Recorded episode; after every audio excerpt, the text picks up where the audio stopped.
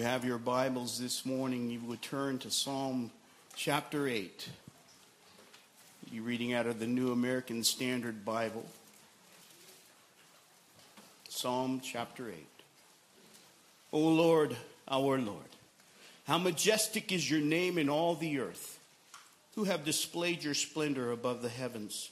From the mouth of infants and nursing babes, you have established strength because of your adversaries to take to make the enemies and the re- revengeful cease. When I consider your heavens, the work of your fingers, the moon and the stars which you have ordained, what is man that you take thought of him, and the Son of Man that you care for him? Yet you have made him a little lower than God, and you crown him with glory and majesty. You make him to rule over the works of your hands. You have put all things under his feet all sheep and oxen, and also the beasts of the field, the birds of the, of the heavens, and the fish of the sea, whatever passes through the paths of the seas. O Lord, our Lord, how majestic is your name in all the earth.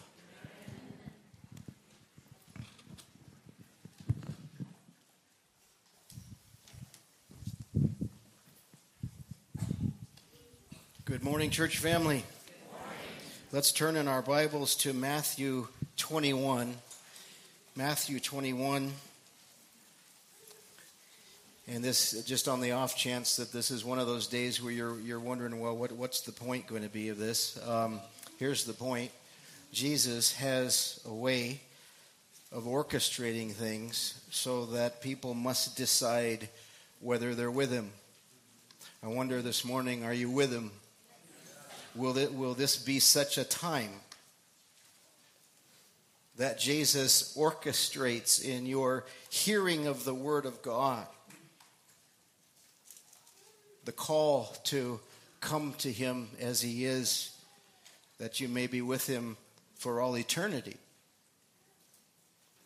Have you noticed that Jesus does this? I mean, how can you live in the world today and not notice that it's becoming more and more difficult for people to straddle the fence when it comes to allegiance to Jesus. Um, the, the watching world has a way of asking, Who is Jesus to you? Um, are, are you with him or not? Now, we're not asked that directly, but it's implicit in much of our daily living. Christians are increasingly seen as, as, as dreamers to be ignored, uh, the, the ignorant to be re educated. Have you noticed this? Problems that need to be dealt with. And we feel the tension, some of us, in our workplaces, uh, at school, uh, in the voting booth, um, maybe even when our extended family gathers for Easter. Jesus has a way of orchestrating things so that people must decide whether they're with him or not. And I pray you're encouraged this morning as we turn to Matthew's gospel that when you feel that tension, especially this week, it's always been this way. It's not a new thing. And I pray you're encouraged to read of our King's delight in the simple faith shown by some glad children in ancient Jerusalem. As the world seeks to hush you up, as the world back then tried to hush those kids up, know this Jesus delights in those who proclaim him personally and publicly. Our text this morning, I know, is familiar, but let me just remind you um, what it's to do with. This, this is Matthew 21 presenting to us Jesus as King. Matthew's gospel, as you recall, is all about that the King who is Jesus. And uh, this is the King's own unveiling to his people. Up, up until this time that we're about to read about, Jesus has been you know, cautioning his disciples not to tell everybody who he is um, he's deliberately avoided public rallies in uh, his support. In fact, the scripture says when, when, when the people tried to forcibly make him their earthly king, uh, Jesus withdrew. Why? Well, he kept saying, My, The time has not yet come.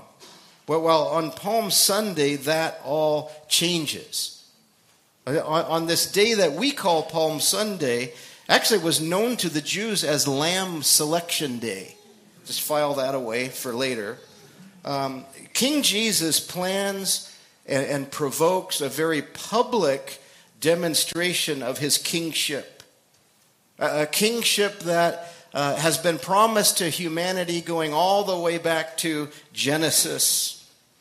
And so, if you're here this morning and you're just wondering, well, what, what is the point of all of this, really? Palm branches and, and a donkey and, and all of that sort of thing. Well, well, again, it's to do with this reality that Jesus is always orchestrating events so that people need to decide are you with him or not?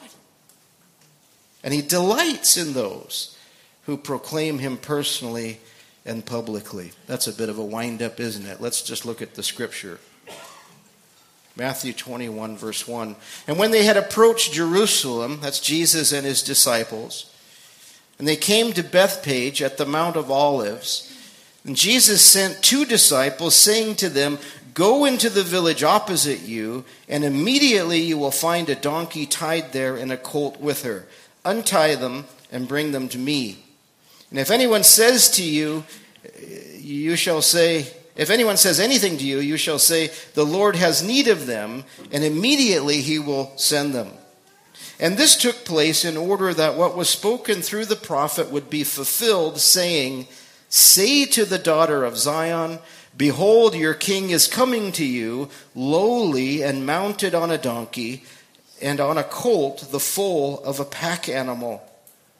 And the disciples went and did just as Jesus had instructed them and brought the donkey and the colt and laid their garments on them, and he sat on the garments.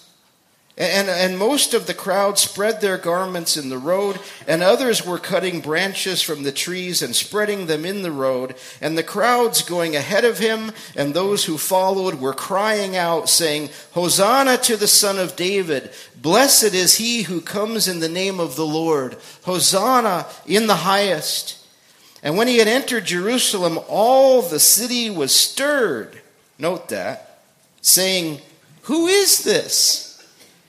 And the crowds were saying, This is the prophet Jesus from Nazareth in Galilee.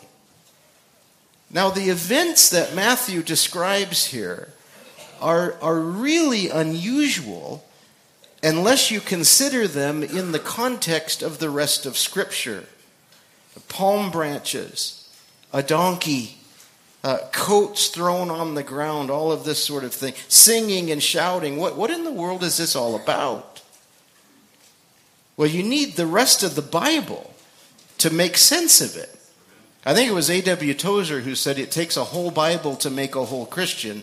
Here, here, here's a passage, lots of people have said it since then, but here's a passage that really proves the point. Jesus, God's anointed king, Psalm 2 speaks of the anointed one. Jesus is deliberately orchestrating the fulfillment of Yahweh's ancient promises to his people that he would send them and his world a benevolent, all powerful king to reign over them forever. Is that your Jesus? Are you with him? Genesis 49, for example, gives us the account of Jacob blessing his children with these words. Beginning in verse 10 The scepter shall not depart from Judah, nor the ruler's staff from beneath his feet, until Shiloh comes. And to him shall be the obedience of the peoples. He ties his foal to the vine, and his donkey's colt to the choice vine. So think of this God's people um, thronging around Jesus as he enters Jerusalem on Palm Sunday, uh, the, the, the, people pouring out of Jerusalem to, to meet him as they behold this, this scene that Matthew has described, are the descendants of those who throughout human history uh, anticipated the coming of a great king. The fulfillment of this promise is unfolding right before their very eyes. To this one, this one from the tribe of Judah, Jesus of Nazareth, shall be the obedience of the peoples. What, what peoples? All people. All people. And the donkey thing is especially odd. You know, it's okay to think that when you read scripture at first. Well, that's odd. I wonder what that's about. The donkey thing is especially odd if you consider that Jesus is never seen riding anything throughout the Gospels. There's no public transportation except for one's sandals, right? Um, so, so he's always shown walking, uh, just like all of the, the poor people were always walking, and most people were poor, and so they walked. So he's shown walking and walking and walking uh, from Jericho to Bethany to the Mount of Olives, now, says Matthew. And yet now he rides just the last little part of this journey down the Mount Olivet, across the Kidron Valley, up the hill again to Jerusalem and its Temple Mount, and, and he's on a colt. And, and you just have to ask yourself, in fact, you're, you're meant to ask yourself, why? I mean, did he just get all of a sudden just tired of walking? Just can't, can't make it the last little part of the trip? Well, no, Jesus knows precisely what he is doing. He, he is orchestrating something here that, that, that his own disciples don't recognize at first. That would come later for them. He's fulfilling God's ancient promise to his people. Jesus is the king who has come to unite all of God's people under his rule.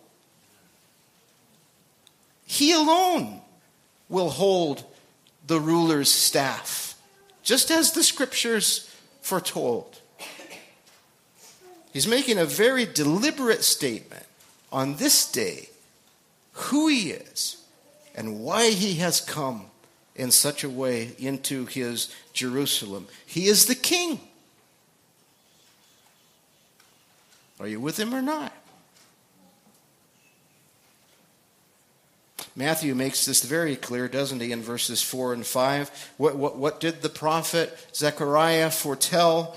Um, Zechariah 9, verses 9 and 10 say this Rejoice greatly, O daughter of Zion. Make a loud shout, O daughter of Jerusalem. Behold, your king is coming to you. He is righteous and endowed with salvation, lowly and mounted on a donkey, even on a colt, the foal of a pack animal. And he will speak peace to the nations, and his reign will be from sea to sea and from the river to the ends of the earth. See, even the, the tiniest little details here in Matthew's narrative, um, the disciples laying their garments on the colt, for example, are symbolic of Jesus' promised kingship. Jesus is the king who comes in peace to bring peace. Peace between God and man. Are you at peace with God? You have a sense of that? We were just reminded here yesterday at a memorial service that life is really short. And every person has an appointment with God who will judge. You have a sense of being right with God, at peace with God?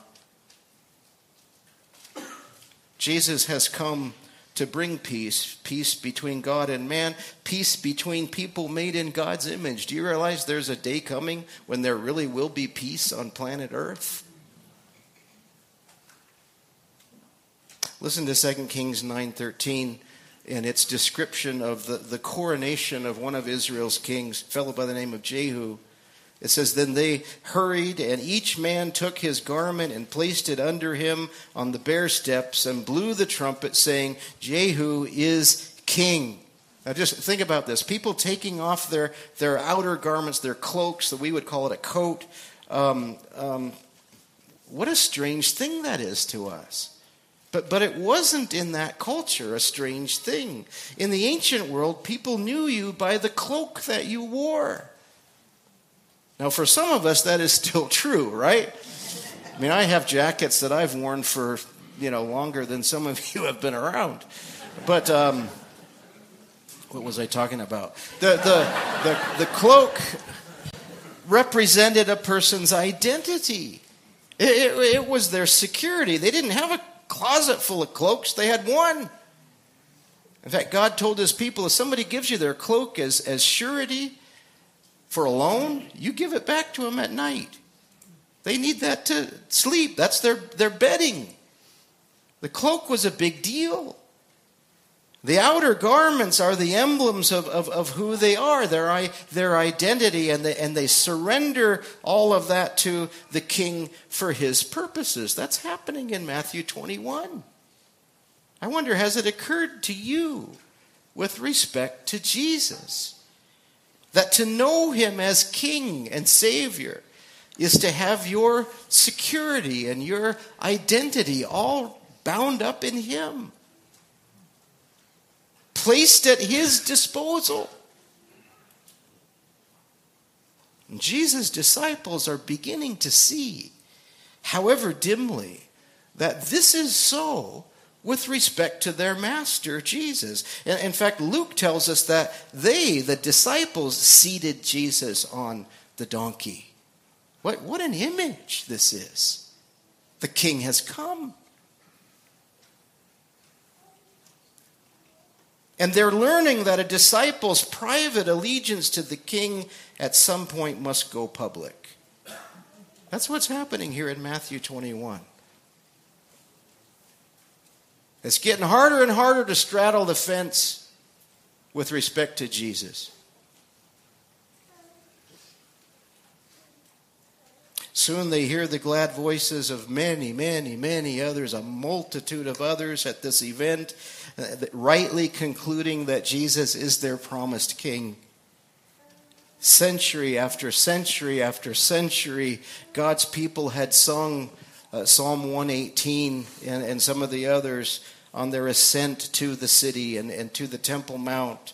Hosanna to the Son of David, verse 9. Blessed is he who comes in the name of the Lord. Hosanna in the highest. Let's just pick that apart. Gary got us started earlier. Hosanna meaning what? You know, God saves or Lord save now. Son of David. He is the promised Messiah. He is the promised deliverer, the Lord's anointed. And then Hosanna in the highest. In other words, he's heaven's king whose kingdom is everlasting. It's difficult to comprehend, really, the, the energy behind this excitement. I was thinking about that as, as you all were singing earlier, and I just, it just brought a chill to me to hear the, the glad voices of God's people praising the King. And yet we'd have to amplify that many, many times to get a sense of what's happening here outside of Jerusalem and then in the city as Jesus enters. And when he entered Jerusalem, all the city was stirred. Verse 10. Jerusalem is stirred in much the same way the city was stirred back in Matthew 2 when uh, Jesus' birth was announced. And, and the thing of it is, friends, Jesus always has this effect on people. Have you noticed that? He upsets people's thinking. He unsettles the heart. He, he puts people in a place where they, they, they, they kind of have to decide whether they're with him or not. Some of you here this morning are here by God's good providence because He's bringing you to a place where you're either with Him or not. Well, the thing of it is, is I'm not even to the start of the sermon, which, is always awkward, but, but we're getting close. Let's let, look, look, at verse 12. Look, look at verse 12. Are you still listening?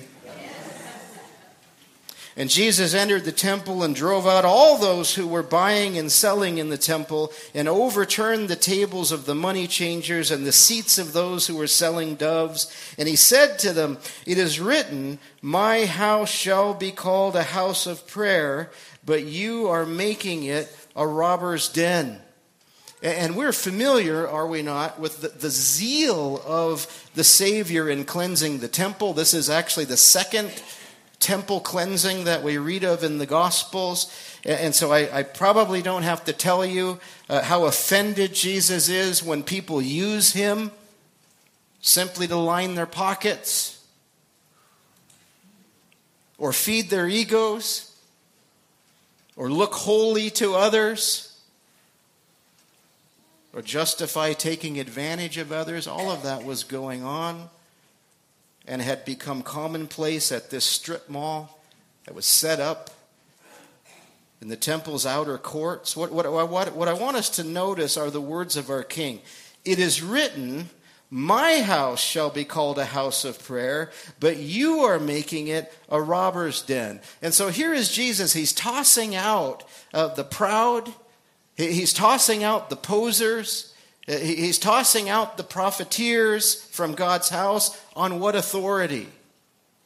On what authority?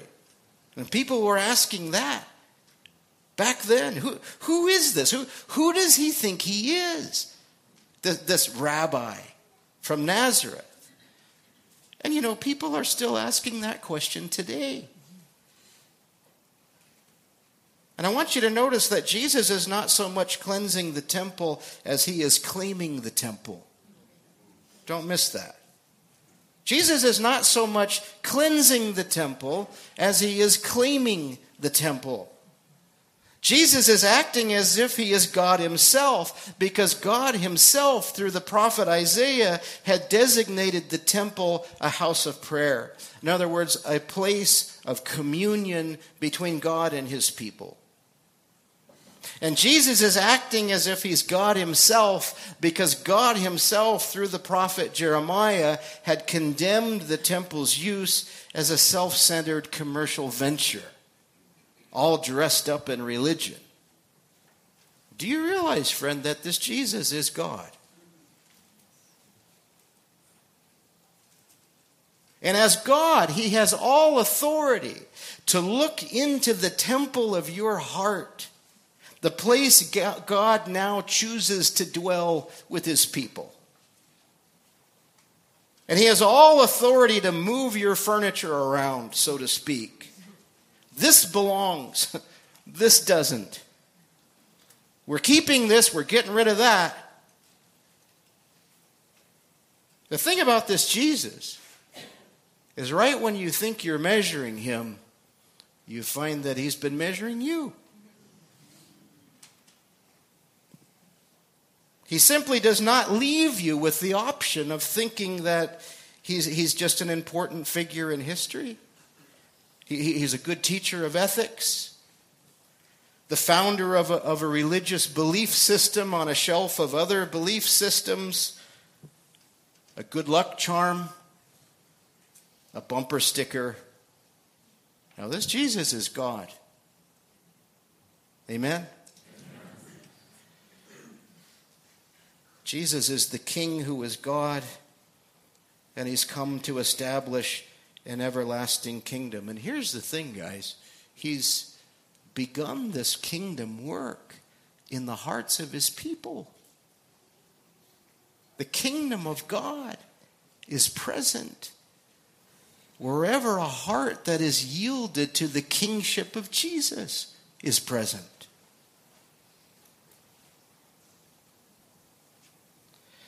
So, your participation in the kingdom that Matthew writes of in this gospel is inseparably linked to your disposition toward Christ as God and King. Are you hearing this? Why is there a bustling marketplace in the first place, a commercial venture in the, in the very place that God chose to symbolically represent his presence with his people. Well, remember, as I said earlier, um, the people of the first century didn't call this day Palm Sunday. We came up with that one. Um, this is Lamb Selection Day. What's happening here in Jerusalem? Lambs were being driven through the sheep gate toward the temple courts to be examined for sacrifice. So, this is the day the people came to choose and purchase the lambs that they would then take into their homes. I mean, just try to picture this and observe them for purity. And then bring them back to the temple on Friday to be sacrificed. That's Passover, right? God's people remembering the means of their rescue from bondage in Egypt way, way, way back when. Sprinkle the blood of the Lamb on your doorposts. The blood alone will save you from God's wrath. And sure, they could bring their own animals. But they'd run the risk of the animals not being approved for sacrifice. And then the people in charge who rejected their lambs, like, like any decent used car salesman, just happened to have a better model available for a price, you see. And Jesus sees this, and it sickens him once again. And, and, and here's the place where, if we're not careful, we might just hear the gospel. The king has come into his Jerusalem through the sheep gate on lamb selection day. For four days, the lambs will be scrutinized, and so will Jesus, the Lamb of God, who takes away the sins of his people will be scrutinized. I urge you, church, to read uh, in Matthew's gospel the Passion Week passages, you know, Matthew 21 through 27, uh, and see for yourselves the scrutiny of the Lamb. And, and let's just do this. We'll meet on Friday here and compare notes. Should we do that? Let's do that. Isaiah 53 6 says this All of us, like sheep, have gone astray. Each of us has turned to his own way, but Yahweh has caused the iniquity of us all to fall on him, on Jesus. He was oppressed and he was afflicted, yet he did not open his mouth like a lamb that is led to the slaughter. You see, Jesus, the King, is the lamb provided by God to atone for the sins of his people. And here in Matthew 21, the people are oblivious to this all for the most part. That's what makes Palm Sunday a bittersweet thing. We don't know on Palm Sunday. Are we supposed to be happy? Are we supposed to be sad? We don't know. But you and I are not oblivious, as were those first century observers. Cluelessness about this Lamb of God who takes away sin is not an option for us. Probably not for a single person in this room. Not for lack of information, anyway. Have you heard this before? Anybody? That's my point. The Father has affirmed the perfections of the Lamb. So the Father will soon allow this circus in Jerusalem to unravel to the point where sinful men will coronate the king with a crown of thorns and nail his bloodied body to a rough wooden cross. God's spotless lamb will be put to a criminal's death, just as the scriptures foretold. Call his name Jesus. He will save his people from their sins. He, he won't save by military might. He won't save by, by, by political prowess. The people got that wrong big time, didn't they? The king saves by dying as the lamb whose death is the only death that wins your peace with God. Are, are you with him or not?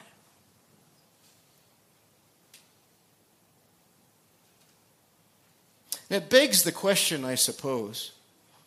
At least it did for me, so I'll foist it on all of you.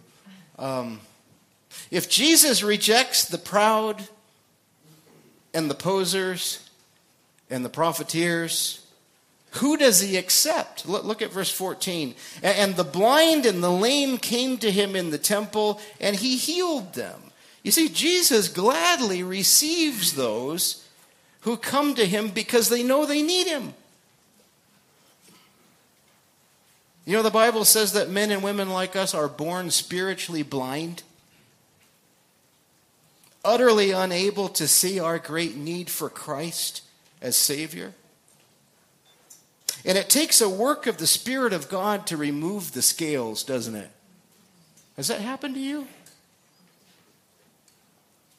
It takes a work of the Spirit of God to open blind eyes so that we might see our great need of forgiveness freely given by faith in Christ. And to see this Jesus, the, the spotless Lamb, the King of Kings, as our only hope of rescue from God's wrath. This is who he is. This is why the king has come to his Jerusalem that way. And, and, the thing of it is, is that does bring me to the start of this morning's message. and that's the bad news. Um, the good news, really short sermon from here on out. Look at verse 15. But when the chief priests and the scribes saw the marvelous things which he had done, and the children who were shouting in the temple, saying, Hosanna to the Son of David, they became indignant and said to him, Do you hear what these children are saying? And Jesus said to them, Yes. Have you never read? Out of the mouth of infants and nursing babies, you have prepared praise for yourself. And he left them and went out of the city to Bethany and spent the night there. So we, we, we began with a premise. Are you still with me? The premise was what? Jesus orchestrates events so that people must decide whether they're with him or not. Jesus receives worship from these children. These are the king's glad children. And, and, and, the children are among the few who really get it this day. So, so I beg you to hear this. The people who are loyal to Jesus in Matthew 21 are, not the fickle masses. You and I both know from reading this before many times that most of the people will, will, will stop their praises and soon be shouting, Crucify him! Crucify him! They wanted a king of their own imagining. Somebody to come and jack up the Romans, get on with the Jewish reign over the earth. They, did, they didn't want a king who was first a lamb, but, but, but the loyal few, and that I mean the disciples who put the garments on the donkey and, and these children, they don't understand all that they're taking in on this first Palm Sunday. That would come later when the Holy Spirit began to teach the things that Jesus had instructed his people. But the thing of it is, friends, is they did know Jesus and they did love Jesus, though they saw his kingdom dimly and the importance of his sacrifice at Calvary in shadow. But Jesus, you notice, receives their sincere, believing worship. Look at verse 15. Hosanna to the Son of David, the children cry. How glad they are to hail Christ as King. Are you? Are you glad to hail Christ as King? How glad they are to ask for his salvation now. That's what that word means, Hosanna. Lord, save now. Have, have you asked him that?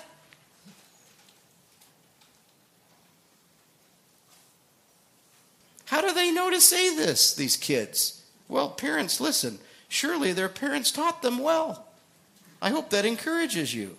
What a testimony this is to God's grace, good parenting, and simple childlike faith.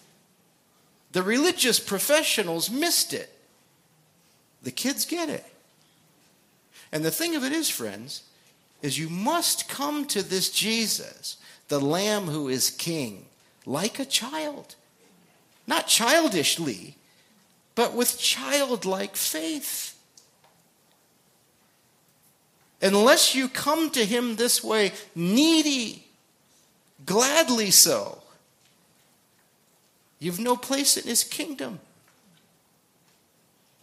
The Savior is pleased to come right down to your level, right down to my level, that low, needy as we are, from youngest to oldest.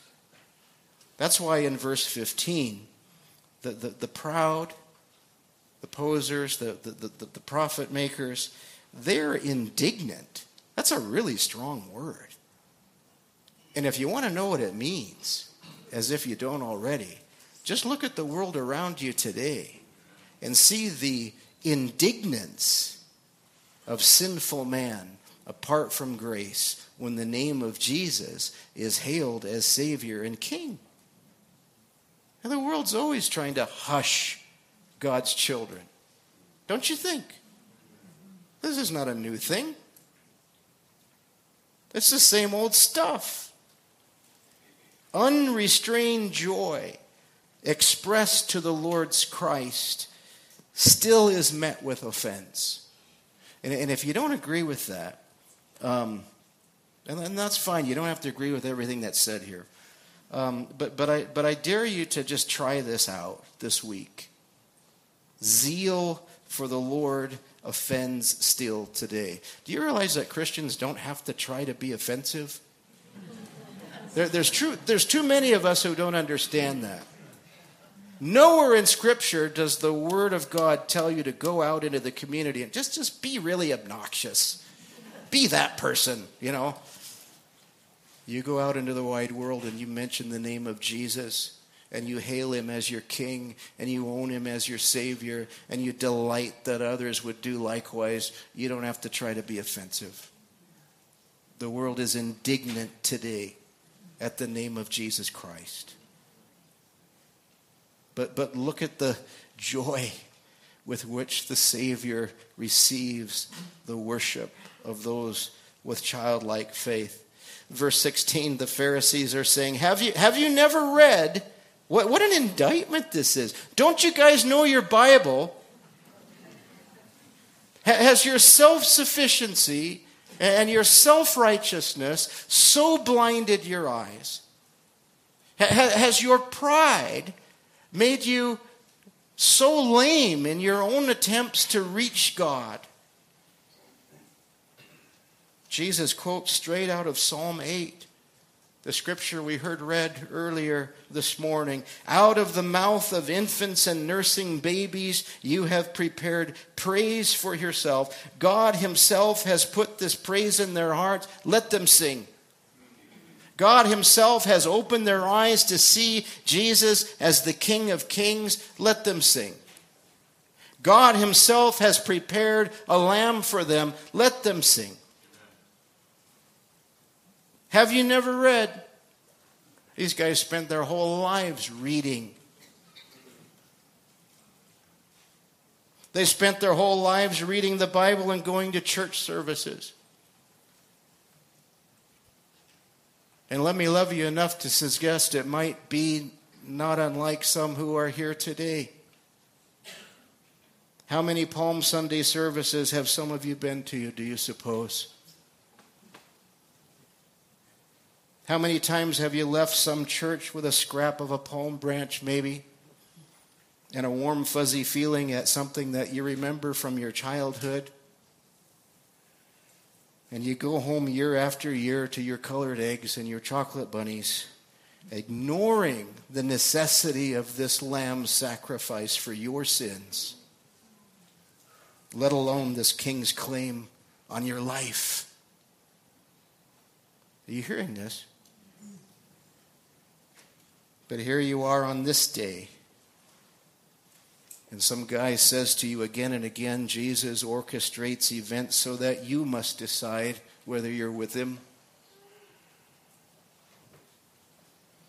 And you say, Well, I didn't come to be badgered by, like that.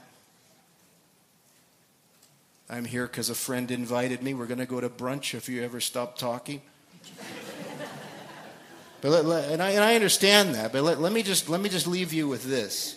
This Jesus, who is God's promised anointed king, God's lamb slain from the foundation of the world, is coming once more to this earth, to his Jerusalem. Yes, he died on a cross just a few days after the events we read of here in Matthew 21, just as the scriptures said he would. The cheers of, of Palm Sunday ceased and they were replaced with cries, Crucify him. But, but friends, that tomb you know about, it's empty, you see. And we'll celebrate his resurrection next Sunday. And when he comes again, he'll not be riding a donkey. And he'll not enter through uh, some sheep gate as he likely did in this morning's text. The temple is gone because the temple of God is now the heart of every man and woman and boy and girl surrendered to Christ as King.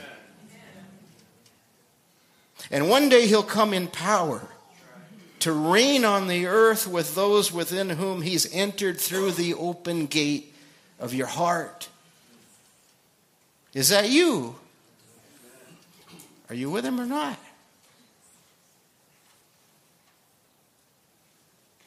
And we who know him will never cease our rejoicing. If you thought it was wonderfully um, loud when we were worshiping earlier, think of how loud it will be when this song is sung. Revelation 5 says this Worthy are you, because you were slain and purchased for God with your blood, people from every tribe and tongue and people and nation. And you made them to be a kingdom and priests to our God, and they will reign upon the earth. Worthy is the Lamb that was slain to receive power and riches and wisdom and strength and honor and glory and blessing and every created thing which is in heaven and on the earth and under the earth and on the sea and all things in them. John says, I heard saying to him who sits on the throne and to the Lamb be blessing and the honor and the glory and the might forever and ever. This is our Jesus. And again, you know, the world so often says to the king's glad children these days, You're ignorant, uh, you're foolish, hush now.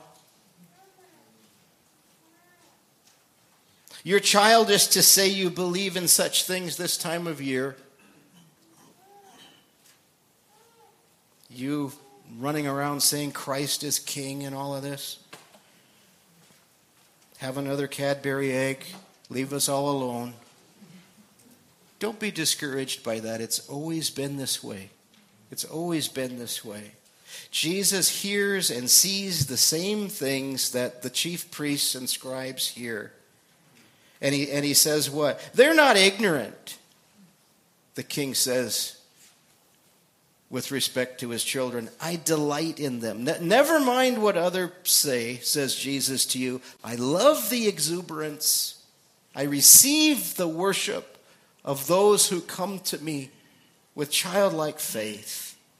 And friends, the gospel and the gospel life, the life that flows from allegiance to the King, the, the needy faith in the Lamb of God uh, will often be met with indignation and belittlement.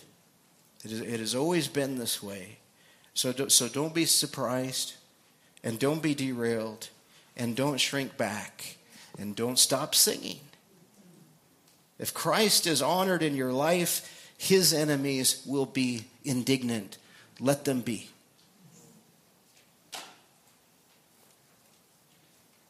But may this world's indignation never quiet our exuberance,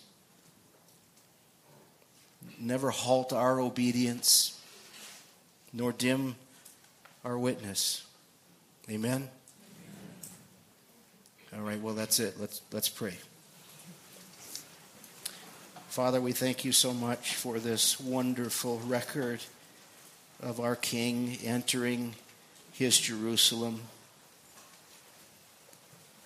Father, we thank you for the gift of the Spirit that allows us to see through the lens of faith that Jesus is our eternal God who condescended himself to become like us and live among sinners like us. The only perfect life that has ever been lived for us. And then go to that cross and have his blood shed to atone for our sins and to rise again in the power of the King of Kings and so eager to share this victory with his people. Lord, would you enable faith among us this day? And, Lord, would you please encourage our hearts, stir our hearts as you stirred hearts in Jerusalem, Lord, that we might never cease our praise, that we would not be those who shrink back when the world says, Hush now and Lord, may we live in light of your return. May it be soon.